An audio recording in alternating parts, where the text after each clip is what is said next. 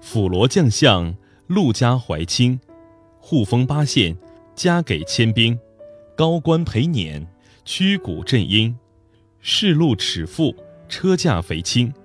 本句写王公大臣的荣华富贵，意思是将相府第星罗棋布，三公九卿，家道高宅，威风气派。封地民户有八县之众，户家亲兵数以千计。将相们头戴高高的官帽，陪皇上出游。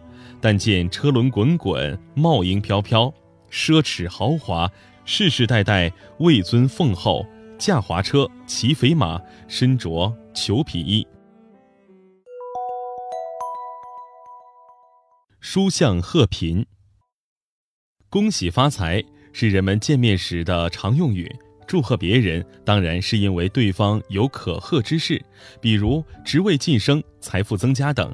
然而春秋时期却有一桩贺贫佳话载入国语。有一天，晋国大夫叔向去拜见位居正卿的韩宣子，一见面，这位朝廷大官就对他的下属哭穷。叔向一听，连声说：“恭喜恭喜！”韩宣子一头雾水，不解地问。我徒有正卿的虚名，却没有相应的财产，简直无法和同僚往来应酬，有什么可贺的？书相趁机给韩宣子上了一堂廉政教育课。当年先贤栾武子多么清贫啊！按规定，他应该享受一百顷的田产，家里应当配备那些高档的祭器。可是他婉言谢绝了这些待遇。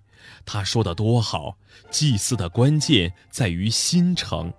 书香动情地说，他也因清贫有德而免去灾难。韩宣子知道当初栾武子曾犯杀晋厉公而立道公的弑君之罪，按说要给予处罚，但大家觉得他执法公正、品德高尚，也就不了了之。你还记得戏昭子吗？书相加重了语气，身居正卿高位，却飞横跋扈，贪得无厌，把他的亲族都安置在朝廷当大官，细氏家族可谓权势遮天啊！结果怎么样？东窗事发，遭到灭族之祸，百姓拍手称快。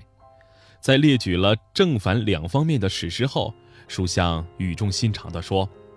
一个官员如果不忧虑美好品德的修养，却担心财富的不足，哀怜他还来不及，哪里还有祝贺的事呢？